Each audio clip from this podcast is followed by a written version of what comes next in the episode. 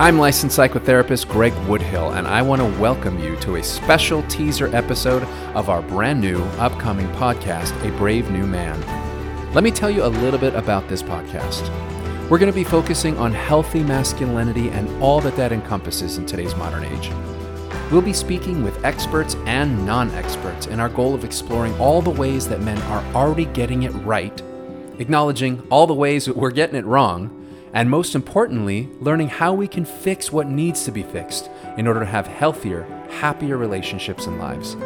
Our conversations will help women to better understand men and will help men to better understand themselves. All right, are you ready for this?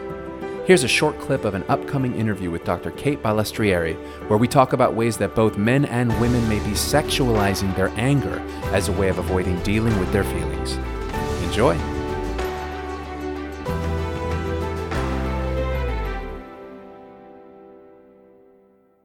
Let's just start with what is eroticized rage? Well, that's a great question, Greg. And I think, it, first of all, the term is really provocative. People hear that term and they immediately perk up their ears and go, "Well, what what's going on there?" Mm-hmm. I think we have a fascination with the word erotic anything.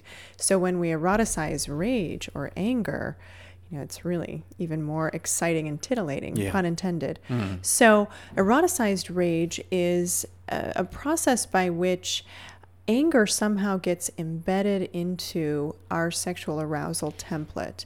So let me say that a different way because it's not just anger that gets embedded. Sometimes it's fear, it's shame, it's rejection, it's abandonment.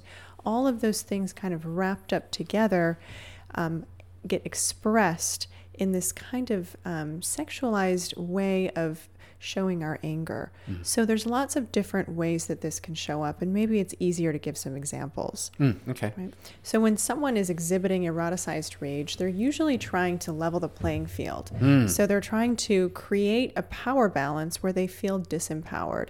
So they're kind of they're trying to equalize their standing in a relationship, which happens a lot when we feel one down. Mm. We try to go, to an even place, and we usually end up overcorrecting and get to a place where we feel one up, and mm-hmm. that allows us to feel more equal.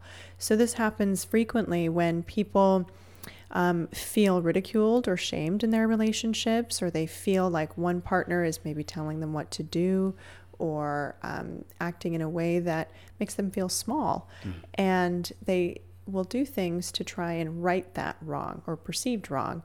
And that can look like going out and having an affair or mm. watching porn in the other room when it is a sexualized expression of anger. It can look like flirting or intriguing with other people at the grocery store mm-hmm. when you're out just picking up the ingredients for tonight's dinner. Yeah. You know, it can be subtle or big. And you're saying that that is a way that they try to get back at their current partner. Well, that's the second way that eroticized rage shows up is okay. through retaliation, vengeance, and humiliation right? But really, when somebody's trying to establish parity, they're trying to express unconsciously the fact that they feel small.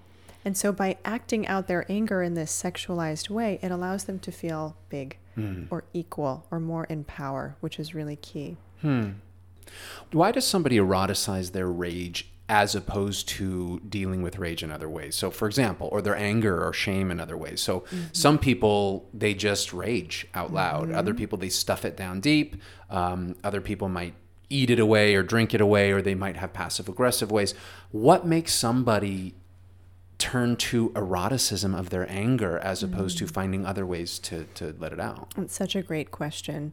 Um, and the answer is complex mm. and nuanced for everyone. But we live in a society that has become a giant feedback loop. I mean, that's always been the case. Mm. Human beings are always in a relationship with their context. And so, what we are exposed to in our world inevitably shapes how we see ourselves, how we see the world, how we see ourselves as either male or female or somewhere in between or not even on that continuum. And it really shapes how we relate to anger. And so we get a lot of different influences, for example, through the way our family deals with anger. Mm. Maybe when we, are growing up? Yeah. Okay. Maybe we had parents who raged at us. And so we don't really feel comfortable expressing our anger as directly because it brings up feelings of fear. Mm. Or maybe we over identify, and that rage becomes the way we express our anger. All right, that's it for now. Look forward to our first episode posting in the next few weeks. In the meantime, go ahead and subscribe to A Brave New Man on iTunes, Google Podcasts, Stitcher, or wherever you get your podcasts. And come follow us on Instagram at A Brave New Man Pod. That's A Brave New Man P O D for all of our updates and words of wisdom. Until next time.